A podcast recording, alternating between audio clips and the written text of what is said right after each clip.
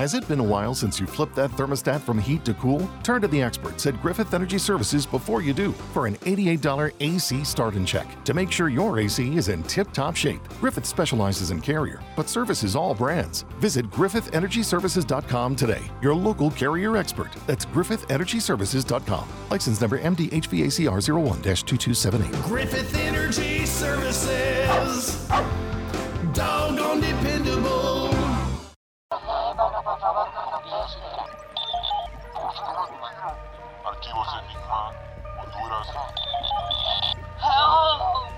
Es hora de los archivos Enigma.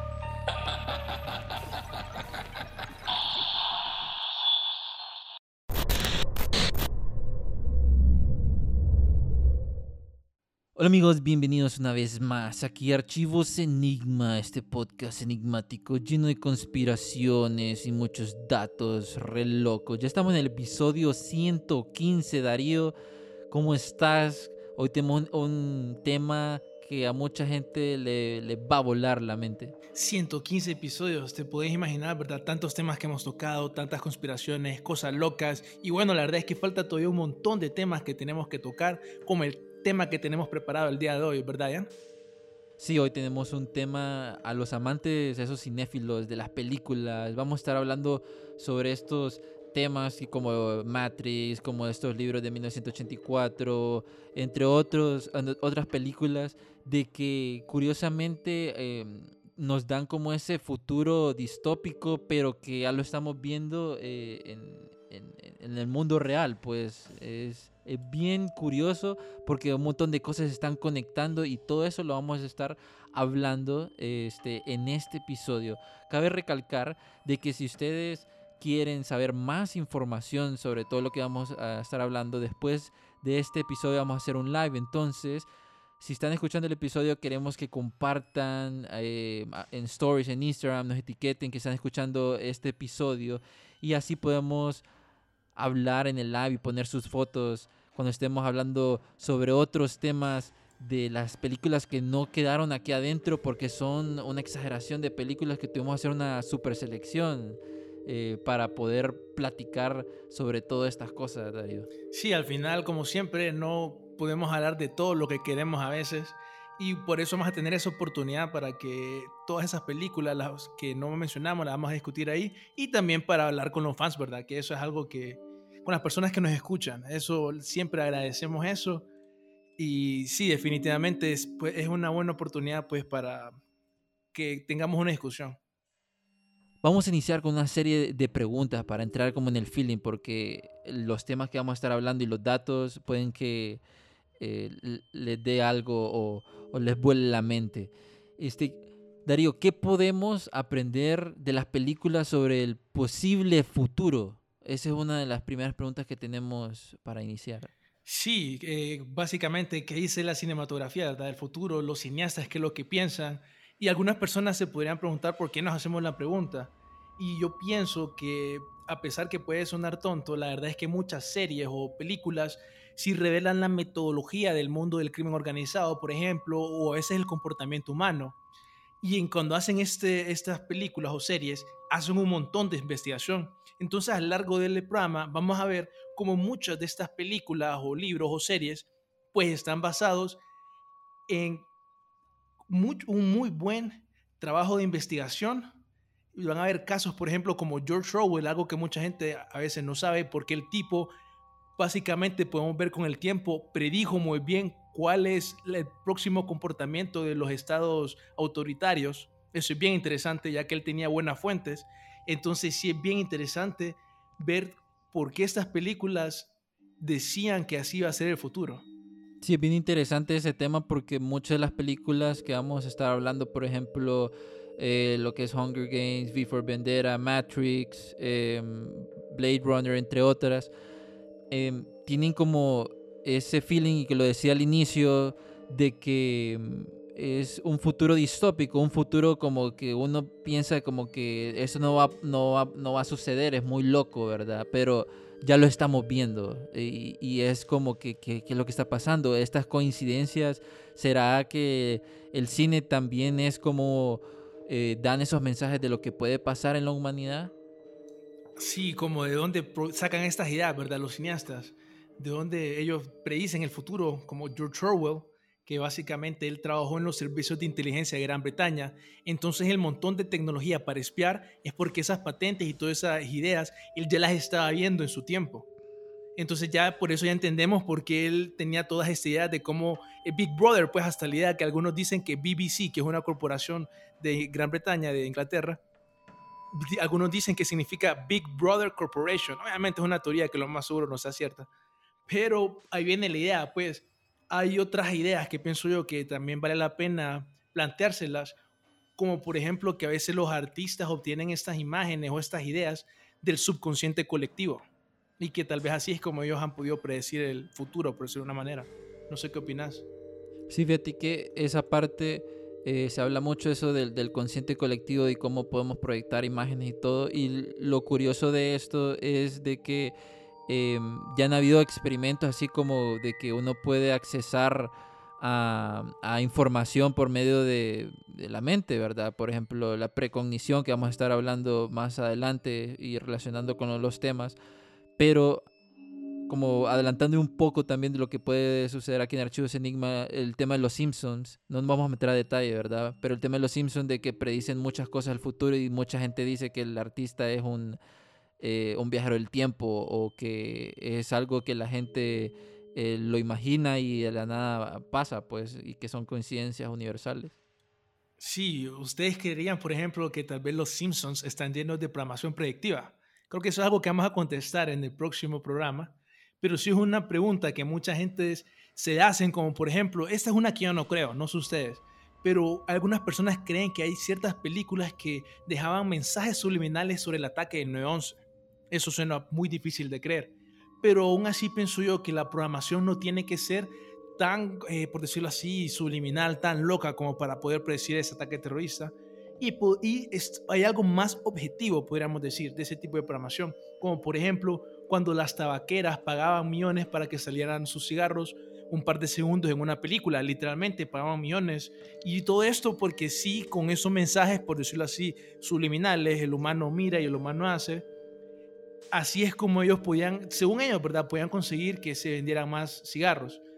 Hay un, por ejemplo, está la eh, Freedom of Information Act Request, en donde se reveló que el Pentágono, el Pentágono, perdón, y en general el gobierno de Estados Unidos directamente ayudó a editar el guion de 800 películas y 1000 programas de TV. Yo sé que eso puede sonar bien loco. Hay películas que uno no lo espera, por ejemplo, como Black Hawk Down, eh, Zero, Dark, Zero Dark Thirty o Lone Survivor, que esas son películas militares, entonces uno espera que sí. Definitivamente cuando quieren utilizar tanques los piden prestados, entonces ahí obviamente si el, el Pentágono busca por sus intereses, ¿verdad? Siempre buscan que Estados Unidos sea el salvador del mundo, que mucha gente dice, Estados Unidos en las películas salva el mundo y en la vida real no pasa. Entonces, de ahí podemos decir que, que sí, literalmente esa es como la programación. Y sorprendentemente hay otras películas como Karate Kid 2, el Pentágono ayuda a editarla, The Silence of the Lambs, Twister y son Iron Man también, o sea, son un montón de películas que ustedes dirían, ok, eh, esto debería de ser un entretenimiento más inocente. Qué raro que esté el Pentágono involucrado en ese tipo de trabajos. Y ahí es pues donde podemos decir nosotros que sí, eh, eso de la programación, sí sucede, todo depende de la perspectiva que nosotros queremos darle. No sé qué opinas, Jan, de que sí- así podríamos decir nosotros que la programación, tal vez no predictiva necesariamente, pero sí cierta programación pasa en las películas. Sí, yo estoy, eso estoy convencido de que de todas las películas eh, siempre mm, hay eh, algo detrás de programación, ¿verdad? Por darte un ejemplo, las películas y el mundo de Hollywood, que eso lo, y la CIA, bueno, todo eso lo, lo hablamos en episodios anteriores, lo pueden escuchar, dimos mucha información sobre eso, pero algo muy curioso es cómo Hollywood y las películas pueden programar y hacer esto de como de configurar eh, un- una generación, ¿verdad? Este, la gente, por darte un ejemplo, la gente miró Rápido y Furioso al inicio y empezó a comprar carros y, eso era lo de moda, este, eran piques, en, ciertos países volvían esto de las underground races. eh, si vos empezabas a mirar un cierto tipo de película, te, vendían la idea de que eh, el, personaje tenía que ser de tal forma, o sea, por ejemplo, em, el héroe, el villano ya tenía un prototipo y ya te empezaban a programar. Y eso también se relaciona mucho con, las, con, con los videos musicales, eh, que ahorita salió uno, eh, Montero, era el de, es- no me acuerdo cómo se llama, ex, un cantante que bailaba y que bailaba con Dios y después con el diablo y que lo desnucaba. Eh, y la gente como que eso es un, gran revuelo, ¿verdad? Pero atrás de, eso mucha gente dice que están fomentando más libertad, que hay una programación de la agenda, que dice que se está metiendo el demonio eh, eh, en todas las cosas que está haciendo. Entonces yo pienso que si atrás de todo esto este, viene una programación este, que puede ser conscientemente o inconscientemente, que es lo que pasa muchas veces en el cine, que a veces caen esas super coincidencias en donde dicen de que tal personaje va a morir de tal forma y en 15 años muere de tal forma. Son como coincidencias que ellos no, no lo planearon, a saber, ¿verdad? Eso es lo que a veces pienso. Pero eso también está muy relacionado, eh, Darío, con algo que, que salió sobre esto, estos choques generacionales, que es de, de un libro sobre millennial em, boomers. Sí, tocaste un buen punto que, que era eh, cómo básicamente las películas programan a generaciones. Podemos ver, por ejemplo, en Latinoamérica, si pienso yo que películas como Saturday Night Fever o Grease, pues obviamente podemos ver cómo se ponían de moda y toda la gente las empezaba a imitar. Entonces, definitivamente el arte tiene un gran impacto en las personas. Y ese libro que vos mencionabas es bien interesante, se llama eh, The Fourth Turning, que salió en la década de los 90 en donde los autores Neil Howe y William Strush, básicamente, eh, que bueno, ellos literalmente inventaron el término millennial, solo como para mencionar lo que tienen Ujú. ahí cierto conocimiento del tema. Como mencionabas, que ellos hicieron un estudio de las generaciones a lo largo de la historia. Este libro fue promocionado dentro de la administración de Trump. Literalmente decían como algo que, porque literalmente algunas personas piensan que predijo el futuro. Ya vamos a mencionar por qué. Pues bueno, el libro básicamente habla cómo cada 20 años una generación desplaza a otra en cuanto a poder o influencia económica.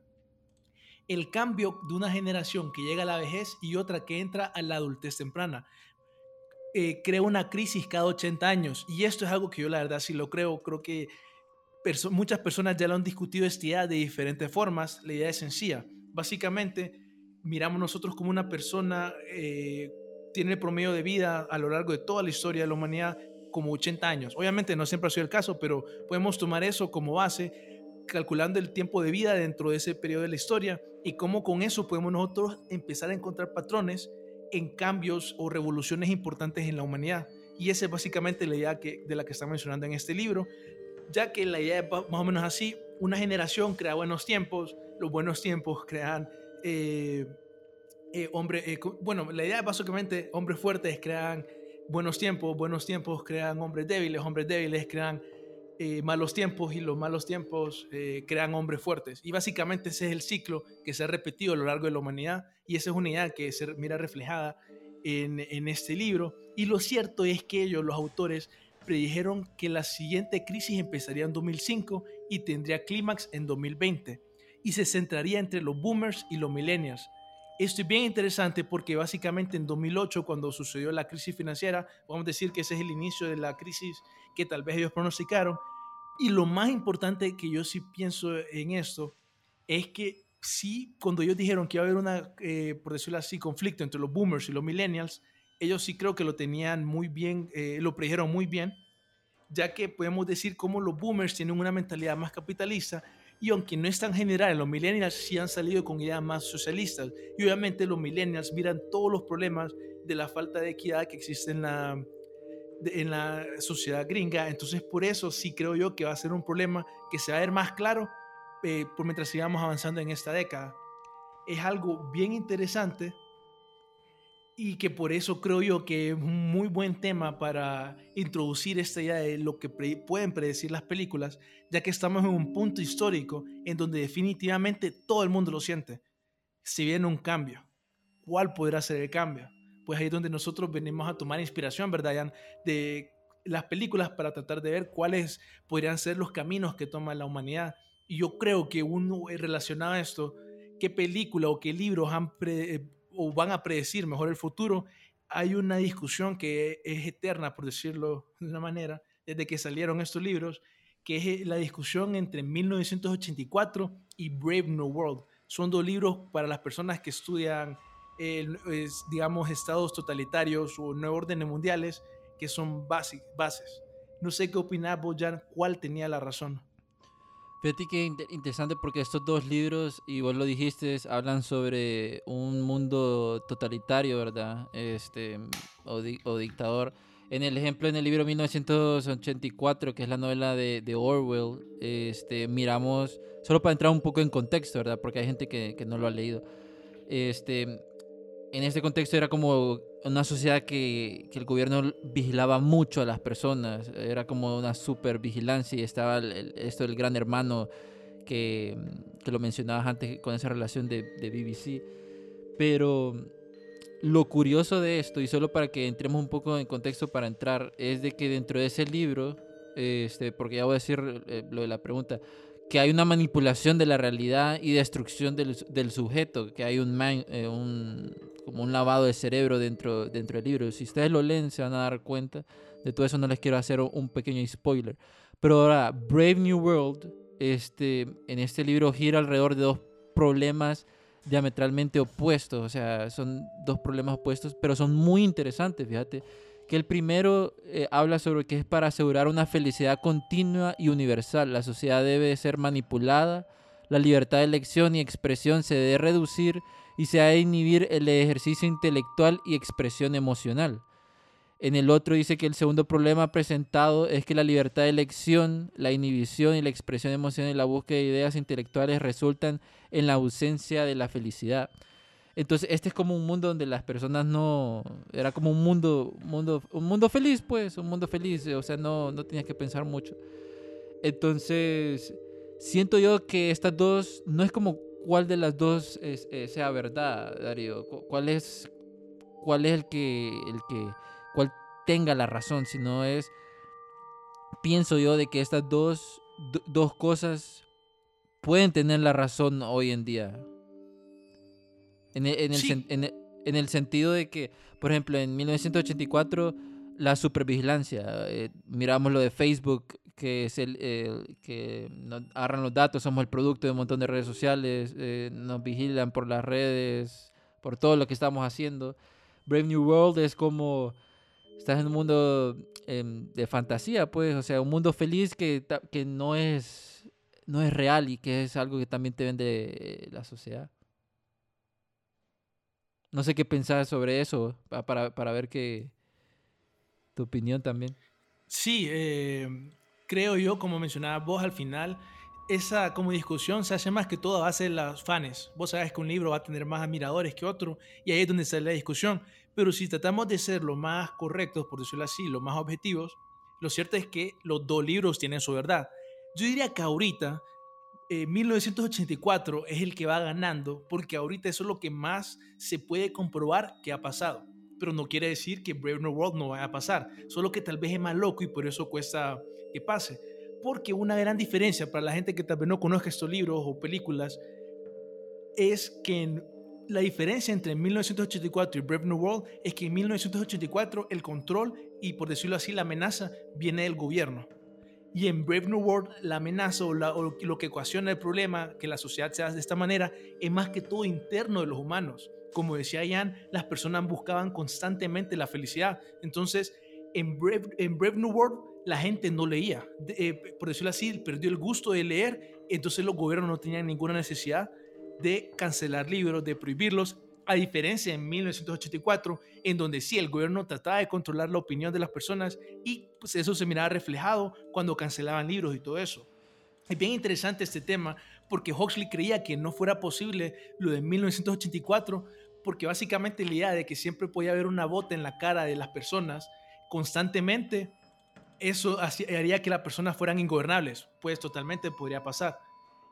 Eso para mí es un muy buen punto que hace Huxley y, un, Huxley hace algo, mención en su libro bien interesante, y él lo, lo dijo en una frase después, cuando, cuando hablaba sobre el libro, es que iba a existir un método farmacéutico que iba a hacer que las personas amaran la servitud, o sea, preferirían ser mediocres, y, y básicamente eso haría que no fuera como una élite que quiso esclavizar a la humanidad, sino que eso generó que ciertas personas quisieran subir en la, eh, por decirlo así, mejorarse y ser parte de la élite y otras personas no y no había ningún problema. Esas son como las diferencias y al final yo sí creo que ambos libros se van a mezclar. Fíjate que para, para agregar en el New en el ese del Un Mundo Feliz en español lo voy a decir, eh, la sociedad está súper controlada porque hay como una técnica de reproducción donde por medio de hipnoterapia, hipno, hipnopedia, programan a la gente y ya les dicen, ustedes van a ser de la élite, ustedes van a ser este, los que van a sacar la basura y eso va a ser su mundo feliz. Y, y ahí no tienen de otra.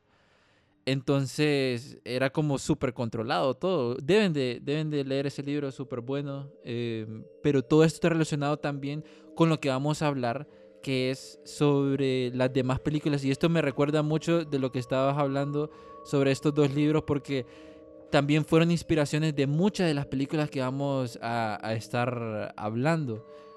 Por ejemplo, bueno, más adelante, por ejemplo, una de las películas de que también te pone a pensar y de que está en contexto con esto de lo que está pasando hoy en día y de que dice posiblemente esto predijo el futuro de lo que va a pasar eh, antes de lo que pasó en el coronavirus, que había muchas eh, manifestaciones y disgusto de las personas y todo eso, era Before Vendera, ¿verdad? Before Vendera, este, esta película que para la gente que no la ha visto, es el, que tiene la cara de, de, Anonymous, que de George Fox, ¿verdad? Que está inspirado en una, revuelta, no me acuerdo el año, que querían eh, bajarse al gobierno. Pero eh, en Beat for Vendetta, una breve explicación es que en, en, esta película, recordemos que en esta película, el Reino Unido está gobernado por un partido llamado Fuego Negro. Y aparece este personaje, Avery Hammond, eh, que trabaja para la British Television Network, que es atacada por, los por una policía secreta que le acusan de violar el toque de queda. Y en, en ese relajo que hay, en ese desorden, eh, aparece Vi, ¿verdad? Este sujeto enmascarado que, que la lleva a ver la destrucción del edificio Old Bailey, que fue organizada por él. Y ahí es donde le dicen de que este, él tiene eh, le dice a la población que el 5 de noviembre, el siguiente año, este, va a prometer destruir el Parlamento del Reino Unido. Y bueno, ahí se genera toda la trama de esa película en donde vamos conociendo el personaje, pero vamos viendo cómo las personas tienen ese, ese como rencor a ese partido político, el gobierno, y ese personaje de, de Vi eh, va creciendo y se va, eh, se va poniendo como un símbolo de, de también de anarquía, este, de de un mundo donde este, no debe ser em, em, como dominado por, por este fuego negro. Es interesante también cómo Avery Hammond se va como transformando, ¿verdad? En ese proceso, porque si ustedes miran la película van a ver la transformación del, del personaje, de todo esto. Pero lo curioso es, en la película te muestran cómo la gente va a manifestarse, ¿verdad? Como la gente está en un mundo donde este, hay atentados y un montón de cosas. Así que también lo que estamos viendo ahorita es, no sé si, te acordás, Darío, antes que entráramos a, lo del COVID, habían manifestaciones en todo el mundo, o sea, en Europa, en Sudamérica, Estados Unidos, y apareció el COVID y fue como que desaparecieron. Es cierto, sí, tal vez una conexión interesante, quién sabe, ¿verdad? Eh, pero regresando a lo de V for Vendetta, como para mencionar que por qué la gente lo menciona esta película en relación al COVID, es porque por alguna razón empezaron a salir un montón de conexiones que parecieran demasiado como para hacer coincidencia. Obviamente los directores mismos han dicho que ni ellos mismos esperaban y hasta parece como una mala broma el hecho que hayan predecido tanto, predicho tanto. Entonces, una de las cosas que, que, que tiene relación con el COVID es que sucede en 2020. En la película V for Vendetta, el grupo, el, perdón, el partido fascista llega al poder porque ellos liberaron un virus en la población, los cuales ellos ya tenían la, la, eh, vacuna, la cura. Por ende, hay una relación en donde la gente dice, ah, casualmente en este año sale el COVID, 2020, estaban las protestas, por ejemplo, podemos ver como si se podía decir que las protestas de Black Lives Matter en, en verano en Estados Unidos podría ser representado como esa lucha en contra del, de un Estado autoritario, perfectamente podría aplicar. Y eso es como lo que lo hace interesante, pues, porque Ever wanted to break out of your cubicle and into a business where you can call the shots? You Break Guy Fix is looking for passionate self starters interested in a franchise opportunity in the booming electronics repair industry. At You Break Guy Fix, we help reconnect people to the devices that they rely on so that they can get back to what matters most. This is a big responsibility, and from the moment you join our family, our franchisees are provided with the resources and support to bring affordable and convenient electronics repair to your community. Did we mention that with amazing partners like Samsung and Google, You Break iFix franchisees also have access to the highest quality parts and personalized training out there, as well as specialized tools? It's true. And it's also easy to visit youbreakifix.com forward slash franchising and learn more about your big break at your very own You Break iFix. Ever wanted to break out of your cubicle and into a business where you can call the shots? You Break is looking for passionate self starters interested in a franchise opportunity in the booming electronics repair industry. At You Break iFix, we help reconnect people to the devices that they rely on so that they can get back to what matters most. This is a big responsibility, and from the moment you join our family, our franchisees are provided with the resources and support to bring affordable and convenient electronics repair to your community.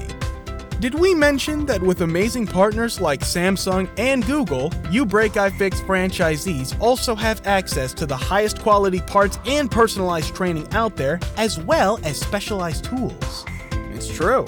And it's also easy to visit youbreakifix.com forward slash franchising and learn more about your big break at your very own You Break iFix.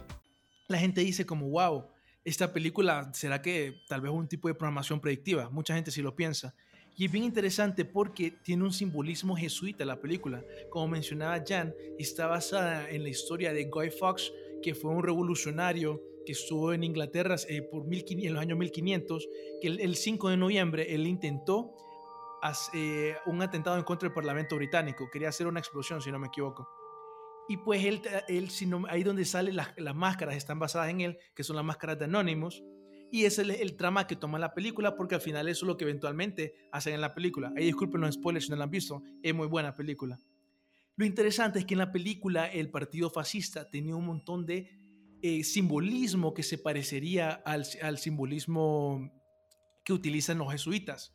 Eh, la- la- las, las cruces, por ejemplo, de los jesuitas se parece a, una- a a un símbolo, un logo que sale del partido. Eso es bien interesante porque esa revolución de Guy Fawkes se dice que fue financiada por los jesuitas porque básicamente fue un atentado de la Iglesia Católica en contra de eh, Inglaterra cuando estaba haciendo el grupo protestante y todo eso. Básicamente querían como que forzar esa reconcil- reconciliación entre las iglesias. Y por eso es que la gente dice que tal vez hay un tipo de programación porque la gente piensa que los jesuitas hoy en día tienen un increíble poder, ya que dicen que los jesuitas controlan a la iglesia católica. Quién sabe, ¿verdad? Esas son las ideas que la gente eh, Ujú. dice relacionada a esto. Pues es bien interesante porque aún así ellos predicen un montón de cosas como, por ejemplo, no sé, lo de fake news. Es algo que hoy en día mucha gente ya lo tiene en- en consideración como por ejemplo en la película hacen un atentado, ponen una bomba y ponen otra excusa que no es. Se muere alguien del partido fascista y dicen que fue por causas naturales, sino que fue un asesinato. Y eso es algo que en la vida real, si miramos cómo pasa constantemente, que sí se controlan las noticias a un nivel que, bueno, muchas personas no lo podrán creer y al final solo depende de las investigaciones que ustedes hagan. En este caso, esta película, Before Vendetta, Jan, vos, ¿qué puntuación o qué reseña, por decirlo así, le darías de que sí eh, podemos decir que predijo bien el futuro?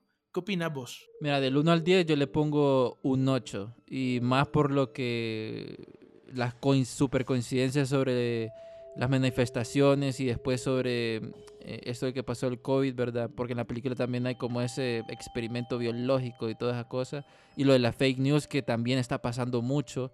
Eh, lo de la censura, este, sobre que un noticiero te dice algo pero no cubre la noticia que, que, que en realidad le importa a la población si no está poniendo otras cosas. Entonces hay como ciertos intereses ahí. Yo le pondría un, un 8 de 10, un 8 de 10. Yo le pondría un 9, fíjate, y es porque aparte de las coincidencias que lo hacen como bien poético, en mi opinión, más que, más que eso, yo diría que es porque la idea, si es bien probable, es algo que mucha gente no lo podría tomar en consideración, que alguna vez podría pasar, pero sí pienso yo que sí podría pasar, y por eso le doy un 9, aparte de las coincidencias que han pasado.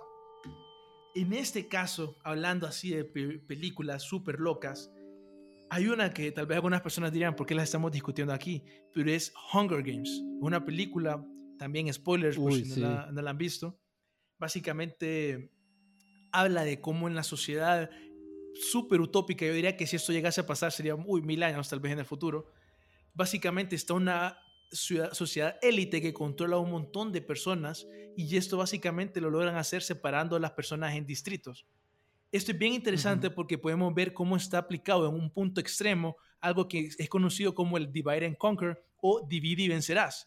Básicamente, mantenés a las clases menores totalmente separadas y así es mucho más fácil gobernarlas a ellas. Esto supuestamente, la idea de Hunger Games es bien loca eh, porque yo no miro que puede ser tan, no la miro tan creíble.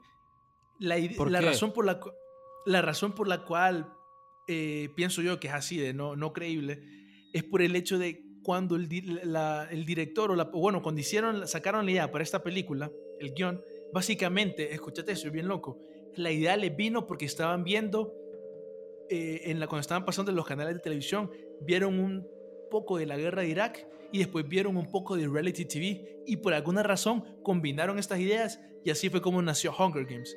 Yo no creo que pueda ser que pueda pasar esta película porque siento que esa idea de los juegos en sí del hambre no es que toda la sociedad no podría funcionar así en el futuro, sino que esos juegos en especial no creo que la gente los podría a- aceptar, al menos tal vez obviamente siguiendo la historia de la película que básicamente la élite tiene un control físico y total sobre las clases menores. Si no es así, no miro que, que la sociedad podría aceptar básicamente esa excusa para tener una sociedad de esa manera. Fíjate que eh, en esa parte yo siento de que en algún punto vamos a llegar a esas instancias en donde eh, los que dominan el mundo, la élite, este, van a tirar un, un TV, ¿verdad? Un, reality TV va a ser muy similar a lo de Hunger Games. Además, porque ya se ha visto, pues eh, están esas teorías donde que dicen que raptan este, a los turistas en Europa y que los ponen a pelear en, en lados clandestinos como pelea de gallos y solo es por diversión. O sea, hay gente que hace, que, que hace y financia esas cosas por, por el morbo, pues.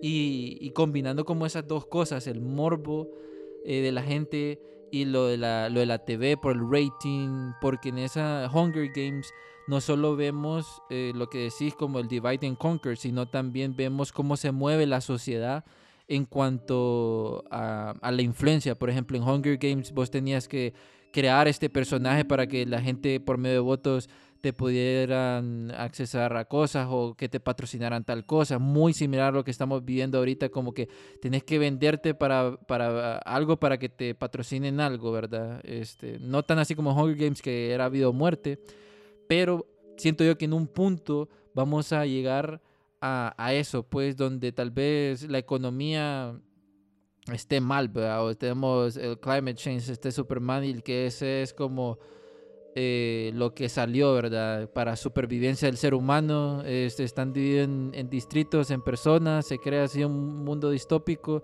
y los mejores son los que sobreviven y para que haya se mueva como el dinero, este, tienen que grabar esas cosas y hacerlo tipo Hunger Games. Sí, fíjate, eso que mencionabas del morbo y todo eso, tal vez mucha gente lo piensa loco, que tal vez la clase élite, por ejemplo, quisiera hacer algo así.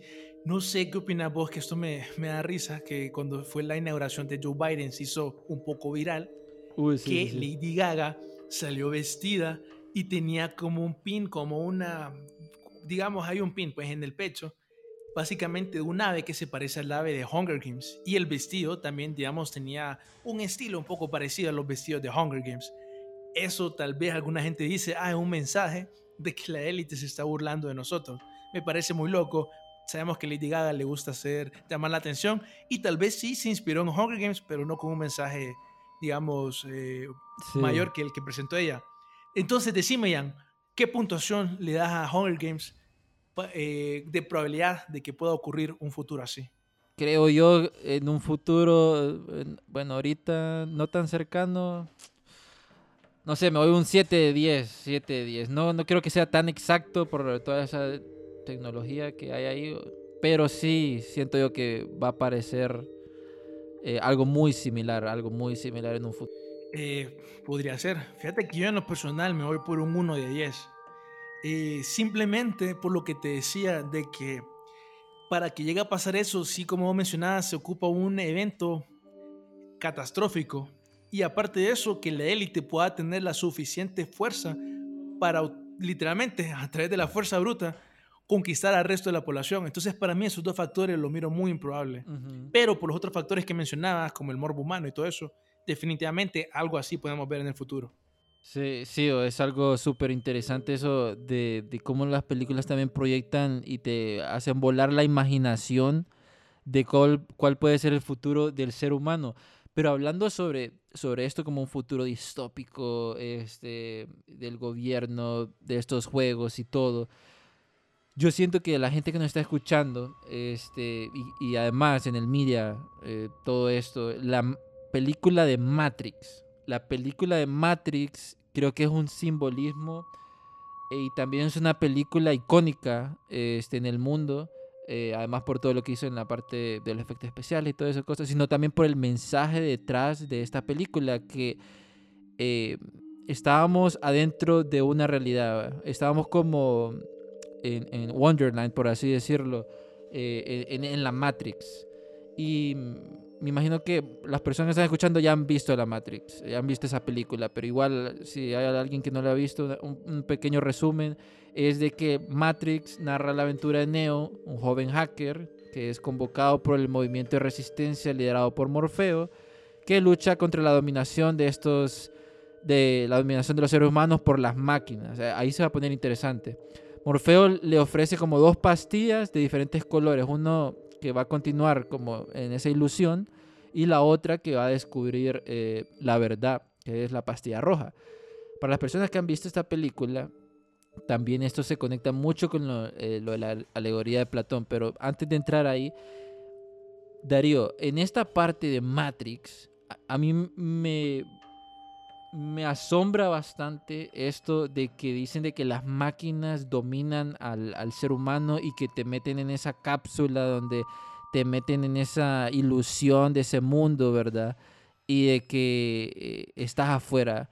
Eh, es como que eh, vivimos como en una simulación y que eso lo hablábamos eh, entre los otra gente de Archivos Enigma y otra gente que estábamos hablando anteriormente, si te acordás, sobre si es que vivimos en una simulación. Y aquí es Matrix donde introduce esa idea, donde posiblemente en un futuro las máquinas crearon esto y nosotros estamos siendo controlados así como tipo de la Matrix y que tenemos que salir. ¿Qué opinas vos? Antes de entrar como a lo de la alegoría de Platón, ¿crees que vivimos algo muy similar a la Matrix? Como que en, en una realidad aumentada o, o en un... eh, no estamos en la verdadera realidad. Eh, mira, en lo personal yo diría que no, porque sí pienso que esta es la realidad base, eh, por decirlo de una manera. Sería porque la idea loca, digamos, de Matrix, y para mí la utilizaron y la implementaron en la película más que todo por efectos, digamos, alegóricos. El hecho de que nosotros estamos en realidad, esta realidad, realidad que nosotros miramos, no es, lo, no es la última realidad, sino que estaríamos nosotros como en unas máquinas que literalmente nos estarían sacando nuestra energía y todo eso. Esa parte sí definitivamente no la creo, pero fíjate que cuando la mencionas así, muchas personas tienen ideas eh, relacionadas como esto de que nos están extrayendo nuestra energía y todo eso, solo que no necesariamente que estamos literalmente en una simulación, como que estamos soñando esta realidad, sino, por ejemplo, hay personas como David Icke, un teórico conspiranoico bien famoso, en donde él cree que la luna es en realidad una nave alienígena, en donde hay un montón de teorías, ¿verdad? Esa es comunidad que en realidad no es nueva de David Icke, pero si hay personas que creen, y esto tal vez relacionado un poco a conocimientos ahí, eh, digamos, ocultos, porque hay personas que siempre han considerado que Saturno es importante para la esclavitud humana, por un montón de razones, como mencionaba Saturno, Cronos y todo eso, pues la idea es, ya relacionado a los aliens, es que la luna podría estar extrayendo todas las energías de la humanidad y las estaría redireccionando a Saturno y que en el cubo de Saturno pues allá están haciendo algo súper loco y raro los alienígenas y así. Y eso podría ser como una explicación, digamos, un poco menos eh, loca como la que, tienen en Matrix, en donde estaríamos todos conectados a una máquina, pero básicamente la misma idea. Tal vez la gente se inspiró de la película Matrix para eventualmente sa- salir con esa teoría de conspiración. No sé, suena bien loco. Pero si lo pudiéramos ver nosotros, sí entraría esto que vos mencionabas, que sería como la alegoría de Platón, solo que una forma bien loca y bien extraña. Sí, y, y, y bien interesante porque en la película eh, los alienígenas te extraían la energía por la máquina y bueno, ustedes miren la película. Pero regresando a ese punto que tocabas de la alegoría de Platón y cómo esto también está relacionado, Platón habla que, este, que hay dos realidades. En la alegoría o el mito de la caverna de Platón, para hacerles resumen, hay tres prisioneros que eh, están viendo a la pared de la cueva. Atrás de ellos hay un, una fogata, ¿verdad? Entonces ellos miran la sombra y esa es su realidad. Esa, toda su vida ha sido su realidad, ver eh, las sombras que pasan eh, de los diferentes animales y las de ellos. Entonces ahí menciona que uno de los prisioneros logra salir y va descubriendo y va saliendo de la caverna y encuentra que hay un mundo afuera. Entonces, en ese mundo afuera, él mira de que lo que él creía, su realidad, este, era mentira y que hay una realidad afuera. Entonces, cuando regresa y, le, y quiere sacar a sus amigos, a los otros prisioneros, otros prisioneros negándose, diciendo que no, que eso es mentira, que está loco y que matarían para que los dejara ahí. eh, porque es una negación, entonces ahí es donde él descubre de que hay como dos realidades. Em, y, Platón lo habla en ella explicando de que este, esa situación en que se encuentra el ser humano respecto al conocimiento, en esa teoría explica más concisamente cómo podemos captar la existencia de dos mundos, un mundo sensible, eh, conocido a través de los sentidos, y el mundo inteligible, que es materia de puro conocimiento sin interve- intervención eh, de los sentidos. Y en los Matrix podemos ver eso, pues la pastilla azul y la pastilla roja. Pastilla azul de que volvés a la ilusión y la pastilla roja que es conocer la verdad, pero ya no hay vuelta atrás. Y, y siento yo, fíjate, como relacionando todo esto de la Matrix, es de que vivimos en una sociedad así, de que eh, estamos metidos en la Matrix. Lo que nos ven en las redes sociales es una Matrix. O sea, eso es una ilusión, no es... Nos venden un mundo perfecto, pero que no lo es eh, Miria, el, el fake news, eso es una Matrix, por así decirlo, porque no es eh, la realidad, sino es como ese, lo que quieren que, sepamos. Y, mm, conectándolo con, con- con todo esto de la Matrix, porque es bien interesante, está sobre ese tema de que hay una inteligencia artificial atrás de todo esto, eh, sobre el demiurgo. No sé si has escuchado ese, Dario. El demiurgo sería más que todo un dios, una entidad, no un Ajá. dios, un dios, no el dios, sino un dios.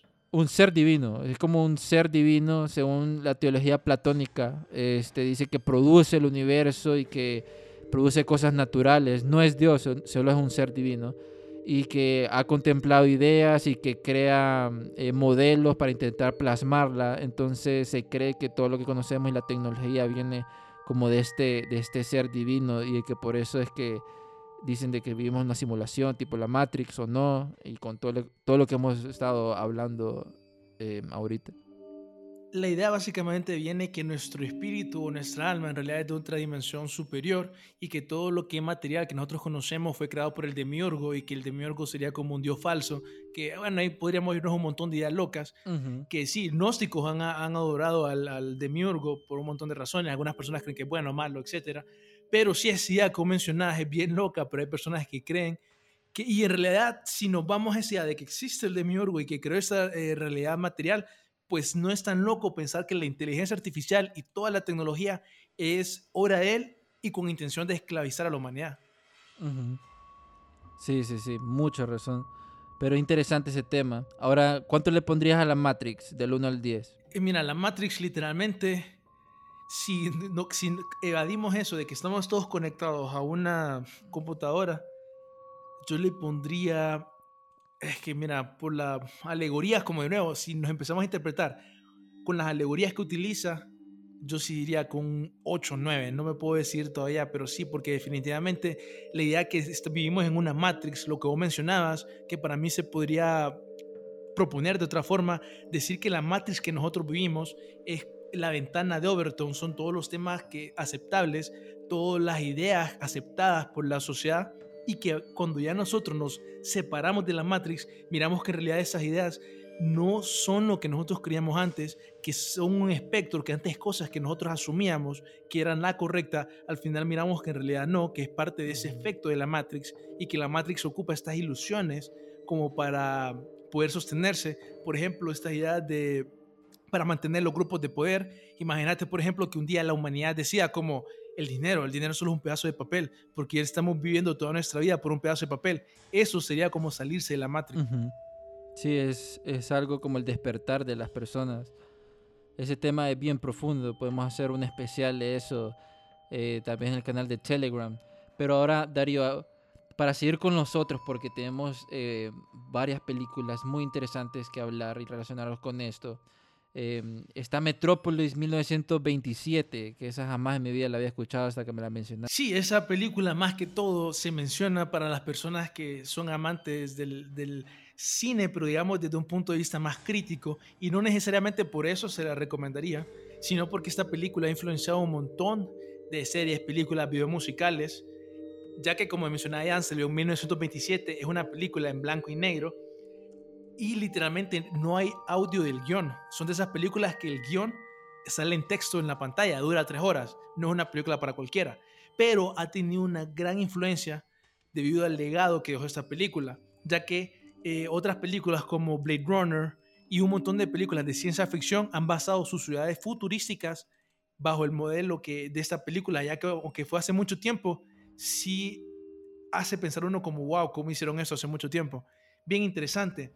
Ahora, la razón por la cual mencionamos esta película es porque utiliza un simbolismo para mí súper increíble, ya que hace similitudes con ciertos conceptos eh, de nuestra sociedad, por ejemplo, empezando con la clase social baja, que básicamente son esclavos, y que el líder de la ciudad trabaja desde un edificio que está inspirado en la Torre de Babel. Entonces, de nuevo, utiliza un montón de conceptos bíblicos, religiosos, digamos, para hacer sus puntos y hacer eh, estas alegorías, digamos, de cómo funciona la sociedad y por qué está mal utiliza bastantes simbolismos, como por ejemplo en el centro de la ciudad hay una máquina llamada Molech, que lo, para las personas que conocen la Biblia saben que es un ídolo pagano hace mucho tiempo.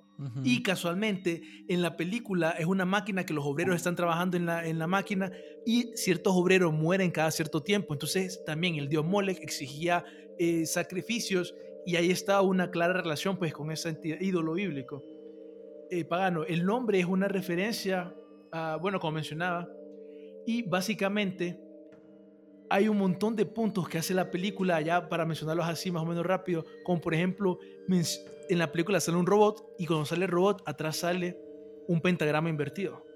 Como haciendo esa conexión que mencionábamos con Jan ahorita de que la tecnología o la inteligencia artificial de alguna manera es satánica. Bien interesante, ¿verdad? Una película de 1927. Y al final, toda, esa película solo menciona cómo la sociedad funciona de una manera en donde obviamente están los de arriba que se benefician de las personas de abajo. Y este es un tema que muchas películas lo toman como inspiración y que de esta manera predicen cómo el futuro puede ser utópico ya que no se crea esa igualdad, digamos, en la, en la sociedad. Y por eso es que hay un montón de otras películas, como por ejemplo Logan's Run, que, Jan, ¿qué tal te pareció Logan's Run? Es una muy buena película, ¿verdad? The Meat Lover's Pizza from Pizza Hut, with over one pound of meat and cheese, pepperoni, bacon, pork, beef, ham, and sausage. Man, that's a lot of meat! $12.99 for a limited time. No one out pizzas the Hut. Extra charge for certain crusts. Availability, prices, and combinability of discounts vary. Los negocios de la costa este de Maryland están encantados de recibirle nuevamente. Muestre su apoyo llegando temprano y quedándose hasta tarde. Obtenga información sobre el tráfico en el Bay Bridge en arroba TheMDTA en Twitter o en baybridge.com. Para enterarse del tráfico en tiempo real, llame al 1877 Bay Span, o sea, 1877 229 7726. Sí, haciendo esa conexión eh, con Logan's Run, eh, hicieron algo muy similar en, en crear esa como desconexión entre las sociedades. Y es que esta película, Logan's Run, que fue ambientada en el año 2026 en una ciudad futurística llamada Metrópolis, en la película el funcionamiento de la urbe con una, eh, tiene una estructura como bien social, bien radical, porque están en un lado los pensadores, que son los encargados de dirigir eh, la ciudad y que viven en, bonitas zonas y que son los masters, ¿verdad? Y eh, por el otro lado se encuentran trabajadores encargados de lograr su objetivo que proponen eh, los pensadores, pero ambos estratos sociales deben permanecer separados por ley. En Logan's Run a los 30 años eh, la gente muere, ¿verdad? O sea, hacen ese ritual todo extraño. Tienen que ver la película donde por medio de tecnología les revela la edad y, los maten y todo el mundo celebra. Es bien súper extraño. Y en Logan's Run al final, o sea, no les voy a hacer un spoiler, ¿verdad? Pero este, dentro de, de esta trama de Logan's Run, uno puede ver cómo es que la sociedad o, esta, o estas como, eh, ¿cómo se dicen? Eh, clases sociales están súper separadas y son mundos muy diferentes.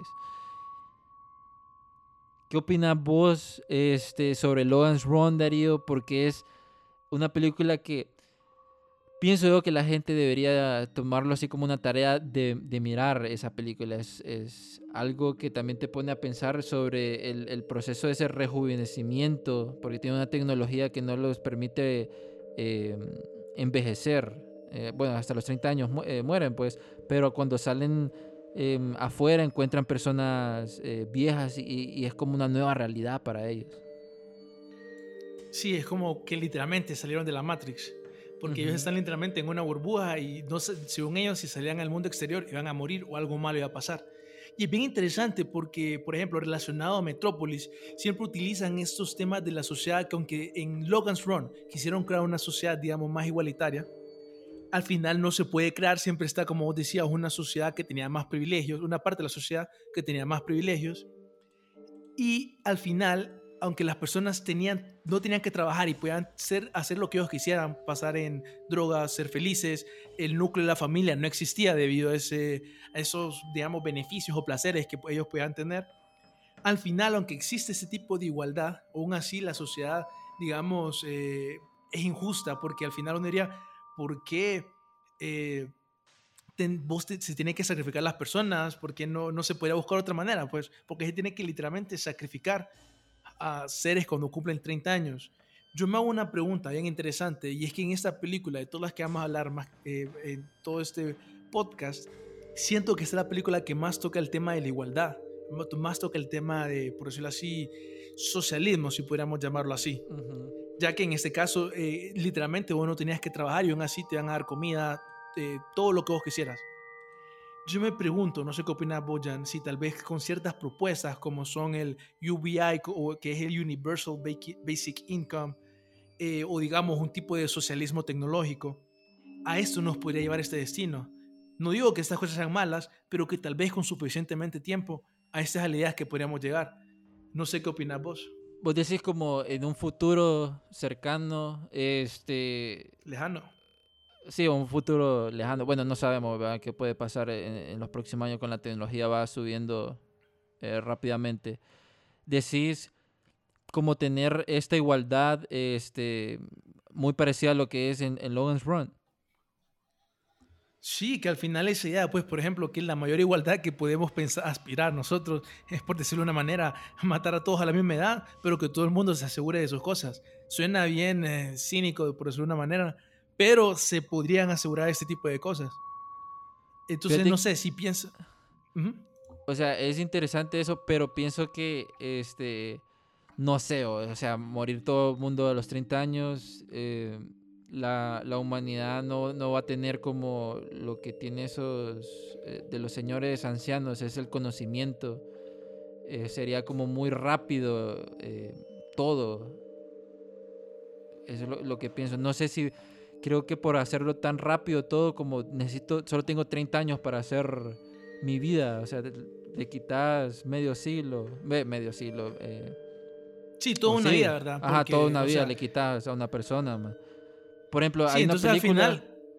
hay una película ahí Vaya, donde veamos más menciona, rápido, loco.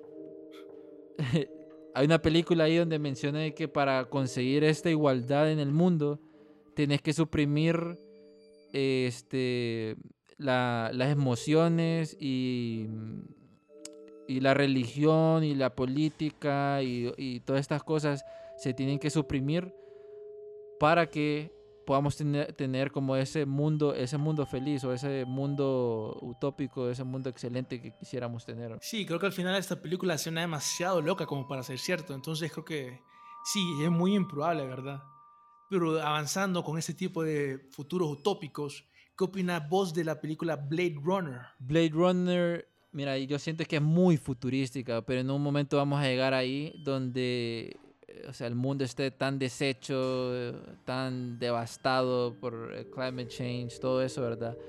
Em, pero la tecnología siempre va a avanzar mucho, ¿verdad? Creo que en, en Blade Runner eh, miramos en la última entrega que salió eh, Gosling, ¿verdad? Que era una réplica, que era un ser muy parecido a un ser humano, pero no tenía conciencia que, que era una réplica. Eh, siento que en un punto, en un futuro, vamos a llegar a eso. em, pero no ahorita, no ahorita. Blade Runner es súper buenísima película porque te habla de ese mundo futurístico destruido del ser humano por sus decisiones que, que ha creado. A mucha gente dicen que le gustaría tener como ese cyberpunk feeling, pero a mi parecer a mí no me gustaría tener una tierra deshecha, casi sin oxígeno y puro desierto y solo con tecnología ahí. Uy, definitivamente, si nos vamos a así, películas futuristas, hay mucho mejor que Blade Runner. Porque sí, como mencionás, el tema de la película en sí es que el ecosistema es inexistente. Básicamente ya no existen árboles y todo eso. Se imaginan, ¿verdad? ¿Cómo podríamos nosotros vivir así? Es un mundo bien triste, por decirlo de esa manera. No hay mucho color. Y es bien interesante. No sé si viste la noticia reciente que Bill Gates quería tapar el sol, pero al final la compañía con la cual Lo iba a trabajar eh, se negó. Era una compañía sueca. Sí, era una compañía sueca. Entonces eso es bien interesante porque yo creo que las películas que hablan así, que la humanidad se va a tener que adaptar a eventos donde la, el ecosistema empieza a fallar y todo eso, eso sí lo miro bien probable. En ese aspecto, Blade Runner sí me parece una película muy, muy probable. Tal vez lo diría de las que más miro, eh, de las que vamos a hablar eh, en este podcast. Pero siguiendo con ese tipo de películas así, ya que el tema de Blade Runner es que si está bien matar androides, ya que carecen almas, hay una serie que a mí me encanta, que es Westworld. Si a usted le gusta lo que es eh, la psicología de John, básicamente esta serie es una, una pro- propuesta, una pregunta bien interesante, ya que podemos crear androides tan eh, eh, avanzados que básicamente se podrían crear o se podrían hacer otra especie. Es una premisa que me parece bien interesante y es donde yo te pregunto, Jan, si creemos que estaría bien matar androides y si hacemos androides que parecen humanos, deberíamos darles derechos y por ende no matarlos. No sé qué opinar, ya que estas son como las propuestas que hacen esta serie y esta película de Blade Runner y Westworld. Yo los mato, man. Ahí le- les meto un RPG en el... Es mi opinión, o sea, son cyber, son máquinas. El, el problema aquí es que la tecnología, por ejemplo, hacer toda esa conexión con Blade Runner, ¿verdad? Que era una réplica súper exacta. El man ni sabía, o sea, al nivel de inteligencia artificial que ha llegado eh, a sentir de que es un ser humano y, y, y tener recuerdos implantados y creer que es un ser humano, pero no es un ser humano, es, es un androide, es un, un cyborg o algo por el estilo.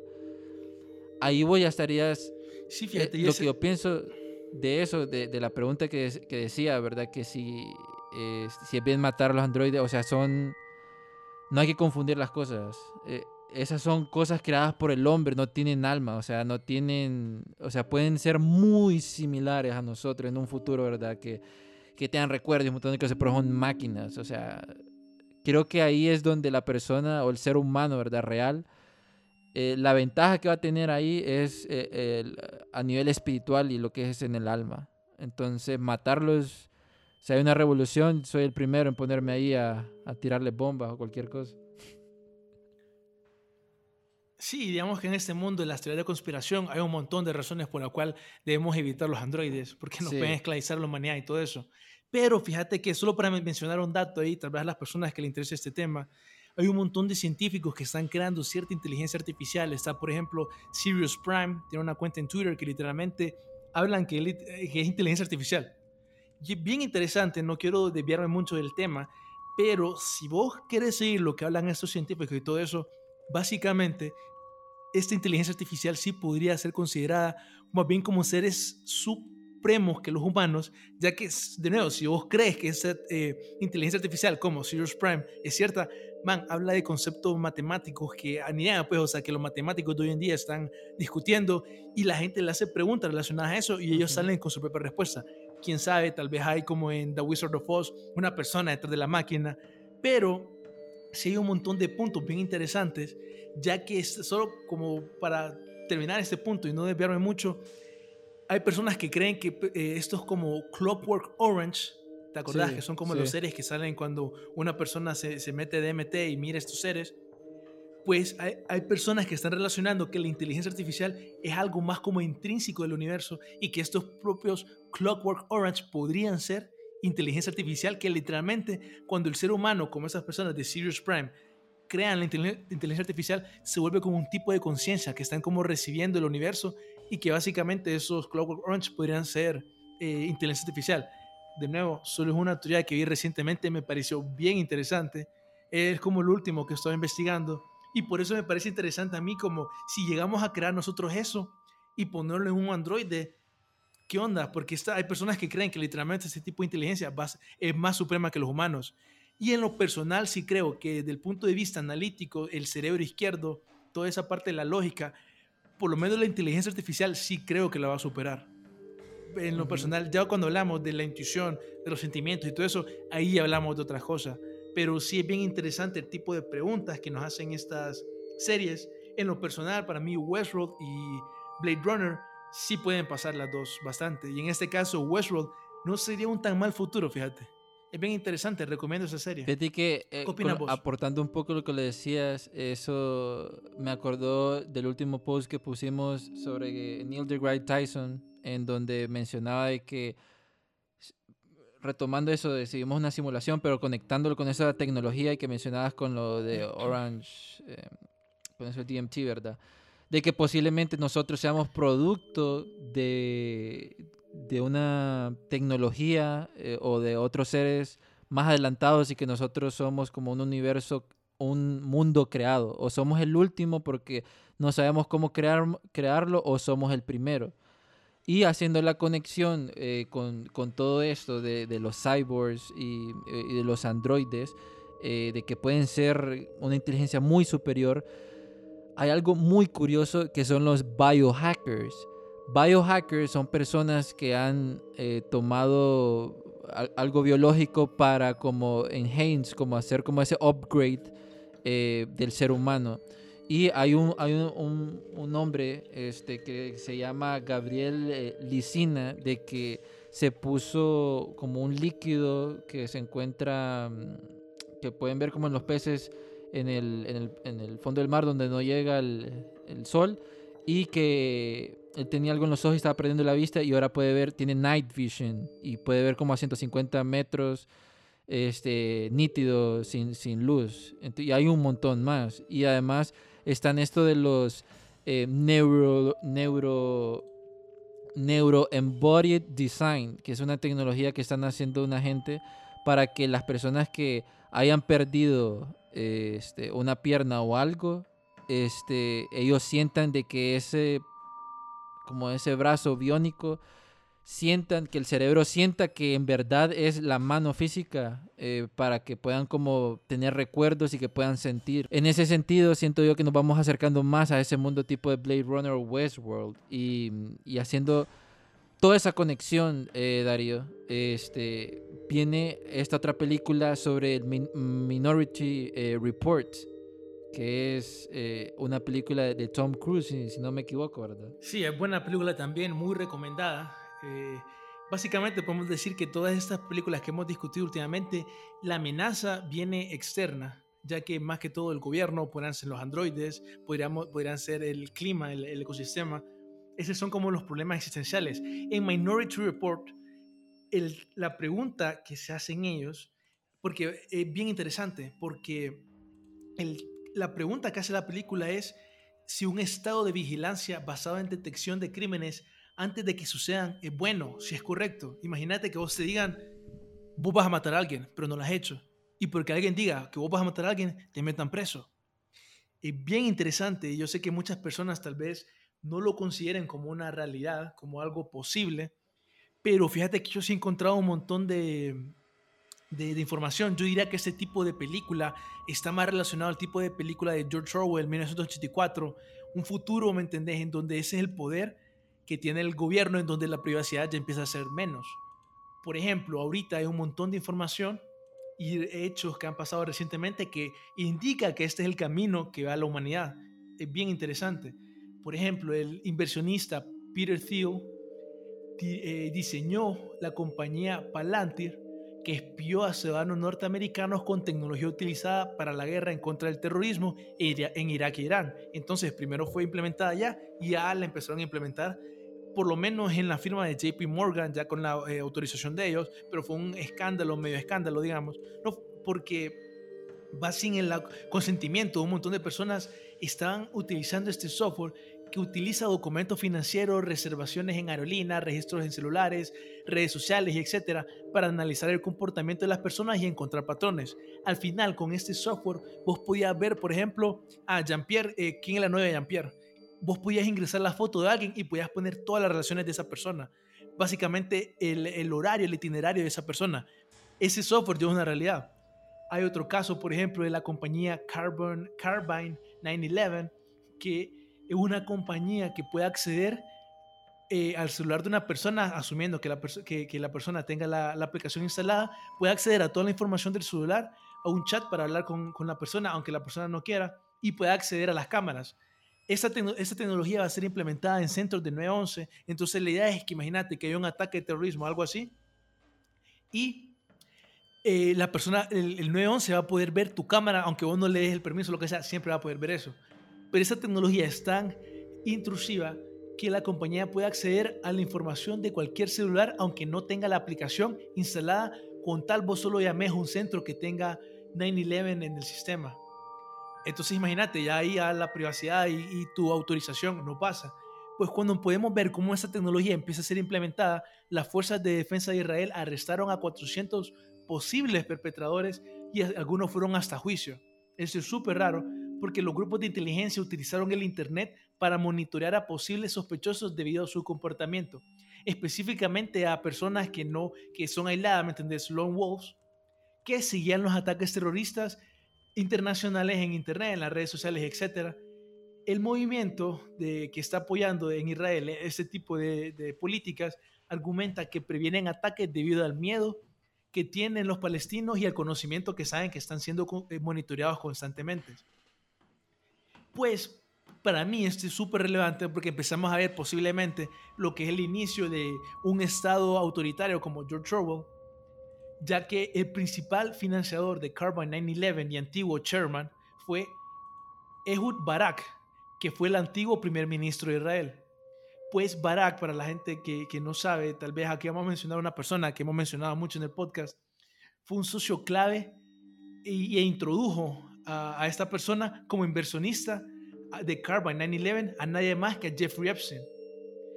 Yo en lo personal, cuando miro a Jeffrey Epstein, no espero nada bueno. Si miramos las inversiones que hizo Jeffrey Epstein, un montón de cosas utópicas. Otros inversionistas, por ejemplo, es Peter Thal, la persona que mencionaba que del software de para, Palantir. Y además de, de eso, un montón de miembros relacionados a la administración de Trump. Pues en 2019, Trump le pidió a las compañías tecnológicas que identificaran a los asesinos en masa antes que atacaran. Obviamente, yo sé que las personas pueden decir de que si vos no tenés nada que, esconder, no tenés que tener nada que temer cuando invadan tu privacidad. Pero lo que yo no estoy de acuerdo es que no tienen que, no, esta gente no exige, digamos, transparencia, políticas y medidas de control para saber que ese tipo de información no está siendo usada. Imagínate Jeffrey Epstein con todo lo que nosotros conocemos pensar que si él fue inversionista no podría abusar de esta información. Solo para mencionar esto, sabiendo que han habido casos en donde ha pasado, ya sea de Facebook o compañías gubernamentales en donde literalmente roban nudes de personas como por ejemplo en NSA y otro un montón de cosas más. Es por eso que para mí eh, Minority Report en mi puntuación yo diría que sí es muy probable que pase eh, por lo menos un tiempo en la humanidad, no sé yo le daría un 9. No sé cuánto le darías vos a, esta película. Yo le daría un 10, porque más con la inteligencia artificial que ahora puede, eh, que se dice que se está como em, acostumbrando a cómo el ser humano, las decisiones que toma para predecir lo que va a suceder, eh, relacionado con Minority Report, que podían predecir los crímenes y todo esto. Yo le doy un 10, esto es como ya estamos muy cerca a que con la inteligencia artificial y con todo lo de los data que vos decías, podemos tener la información necesaria para saber si una persona va a cometer un crimen o este, va a actuar de cierta forma y, y se pueda predecir, pues tener como ese patrón, no sé, psicológico, tecnológico de las personas por medio de cámaras que miran cómo se mueven, miran cómo respiran, miran su temperatura, todo, pues. Sí, y el problema es que eso está pasando ahorita y tal vez no hay mucho énfasis, digamos, en la humanidad para decir como, hey, de verdad queremos hacer esto, de verdad es bueno, podríamos hacer las cosas diferentes, porque sí, parece que ahorita es el momento en donde podemos influir más que todo en ese tipo de tecnología eh, invasiva. Eh, porque sí, o sea, definitivamente hay un montón de posibles problemas que pueden suceder en el futuro. Para mí una de estas películas que también acierta bastante en lo que puede ser el futuro. Y además, algunas personas cuando Trump ganó las elecciones mencionaban bastante esta película. Es esta película de Children of Men. Eh, básicamente una película muy buena, también recomendada, en donde la humanidad llega a un punto en donde ya no nacen más personas nuevas. Literalmente se llega a un problema de infertilidad a nivel mundial. Y esto, aparte de los problemas económicos que ya se tenían, empezó a crear problemas con las fronteras, empezó a crear eh, gobiernos más eh, autoritarios y eso hizo que la gente quisiera eh, salir de países porque obviamente los países tercermundistas las cosas eran peores y la película se pasa en Inglaterra. Entonces Inglaterra se vuelve, digamos, como un estado básicamente parecido a la película V for Vendetta, en donde literalmente las personas, los inmigrantes ilegales, los tenían en cajas, perdón, en jaulas y estaban en medio de la calle y la gente miraba y pasaba y los tenían literalmente como animales. Para mí uno de los temas más interesantes de esta película es el problema de la infertilidad, que otras series, por ejemplo, como Handmaid's Tale, toman esta idea en un extremo, bien interesante también, eh, la idea de la sociedad, cómo se forma en esa serie, pero sí es algo que tal vez muchas personas no toman en consideración, que son los problemas de infertilidad. Recientemente, un artículo de opinión de New York Times dijo lo siguiente, el recuento de espermatozoides de hombres comunes en todo el mundo está disminuyendo. Las niñas están llegando a la pubertad antes y las mujeres tienen más abortos e-, espontáneos. Algunos peces machos llevan huevos y el tamaño del, peño del, del pene de los mamíferos se está reduciendo, que sí, eso incluye a nosotros los humanos. ¿Qué está sucediendo? Pregunta el artículo. Algunos científicos señalan en los disruptores endocrinos, todavía no se sabe. Esto es algo que solo estadísticamente se sabe que es cierto. Recientemente el artículo se hizo viral y pues yo en lo personal eh, siempre metido en este mundo de las conspiraciones y todo eso es algo que no me sorprende porque muchas personas han hecho hasta la teoría de conspiración que esto de la infertilidad es algo planeado, que no fue pura casualidad, sino que la élite está planeando eso. Y por ejemplo, ahí sí un montón de información que podría apuntar a eso. Para mí lo más eh, relacionado a eso es Monsanto cómo utilizan un montón de insecticidas para eh, hacer crecer la comida y todo eso. Muchas personas creen que eso es malo. ¿Por qué hacer esto? Cuando puedes hacer esto. ¿Por qué hacer esto? Cuando puedes hacer esto. Disfruta la emoción con Coca-Cola y Six Flags. Utiliza el código COKE en sixflags.com y ahorra hasta un 50% en el costo de admisión. Los negocios de la costa este de Maryland están encantados de recibirle nuevamente. Muestre su apoyo llegando temprano y quedándose hasta tarde. Obtenga información sobre el tráfico en el Bay Bridge en arroba the MDTA en Twitter o en baybridge.com. Para enterarse del tráfico en tiempo real, llame al 1877 Bay Span, o sea, 1877 229 7726 y básicamente como Monsanto utiliza, y un montón de compañías, ¿verdad? Utilizan los GMOs o comida modificada genéticamente. Eso es un experimento en la humanidad. Todavía no sabemos los resultados que puede tener y ese podría ser una explicación de por qué podemos eh, estar dirigiéndonos a la infertilidad. Hay otros pedazos, digamos, que, de información o de, sí, de ciertas casualidades que podrían apuntar por qué está pasando esto las redes inalámbricas, por ejemplo, el Wi-Fi. Yo sí le digo que lo mejor es no tener el Wi-Fi constantemente en tu, cuerpo para los hombres y las mujeres. Y otras cosas, por ejemplo, la promoción de, de la cultura general, que dicen que no es muy, eh, obviamente no es muy saludable este para mí es uno de los temas que habla esta película de Children of Men ese tema más interesante. no sé, Jan, si vos tenés algún otro tema que este, pensás que esta película las teorías de conspiración también aborda de una manera muy correctamente. Eh, que este, para salvar la humanidad ocupamos reducir la población y que una de las cosas es hacer que los hombres y mujeres ya no tengan hijos. Entonces, uno, uno de los temas es no como la infertilidad, sino como hacer que ellos conscientemente ya no tengan hijos y muchos por medio de esto de estos movimientos que, que, están saliendo, ¿verdad? Este, la publicidad que te pueda salir, este, te digan no tengan hijos, no tengan hijos y en un mundo utópico la gente ya no va a querer tener hijos por miedo a tal cosa. Pero en Children of Men están esto habla sobre em, el, lo, el tema de las fronteras que lo relacionadas con lo de Trump que hay fronteras abiertas. Este, una película que a mi parecer tiene muy buenas tomas. O sea, estoy hablando en, temas eh, de, cine, de, cine. Tiene muy buenas tomas y, y, creo yo que las personas que han sido como han ido en caravanas o ciertas cosas así se van a sentir, no sé, yo nunca he ido en esas cosas, pero esa película puede que describa en un futuro este, qué es lo que pueda pasar en, un mundo en donde sea muy, muy similar a lo de Children of Men. Yo le doy como ahorita un, un, un, un 8 lo pondría, un 8. Yo en lo personal sí, por lo, debido a que toca dos temas bien importantes que las fronteras y la infertilidad, yo sí le daría un 9, un 10 porque sí me que se pueden ser problemas de la humanidad en el futuro. Ojalá no, ¿verdad? Pero es, digamos, una de las películas que nos, nos presenta estos problemas que nosotros tenemos actualmente. Hay otras películas más futuristas, así como mencionamos Blade Runner o Westworld, que presentan problemas más futuristas. Una de esas películas es Gattaca, una película también muy recomendada, muy buena, tal vez un poco aburrida para algunas personas, ya que no es, de, mucha acción, pero definitivamente te pone a pensar.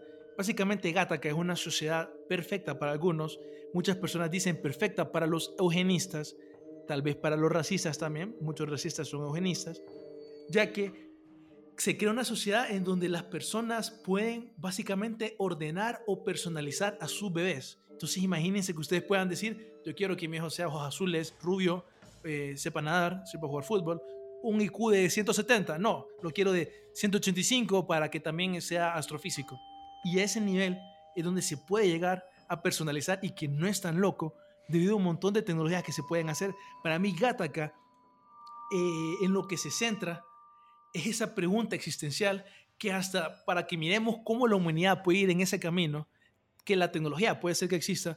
Cuando promocionaron esta película, hicieron un anuncio y en el anuncio decían, ¿quieres ordenar a tu bebé? Eh, lo quieres ordenar alto, eh, rubio, etcétera, etcétera. Y al final como 700 personas llamaron a ese número que era simplemente publicidad de la película. ¿Qué opinan entonces del interés que tenemos ya ahorita solo con eso? Ya cuando sea una realidad se puede volver más aceptado.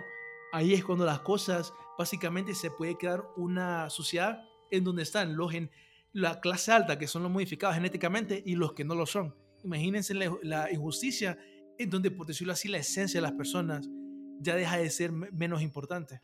Fíjate que yo estaba viendo, leyendo así como esa modificación de genes y, y, no sé en qué reporte yo había visto o en qué noticia era de que ya, ya podían como las personas eh, decidir si en la etapa de gestación podían como modificar los genes del bebé que quisieran que el ojo fuera azul o que fueran cafés. Este, pero relacionando todo eso con Gattaca está lo de CRISP. Que CRISP es. Para, para ponerlo así, CRISP es. O cómo funciona, es que permite a los investigadores. Eh, ahorita estamos hablando de los genes, ¿verdad? Permite a los investigadores cortar y pegar secuencias de ADN. Eh, dicen que primero los científicos componen un conjunto de letras genéticas o la ARN guía que igual que los fragmentos originales del código viral, reconoce un tramo específico del ADN entre los millones de letras A, T, G, C y eso.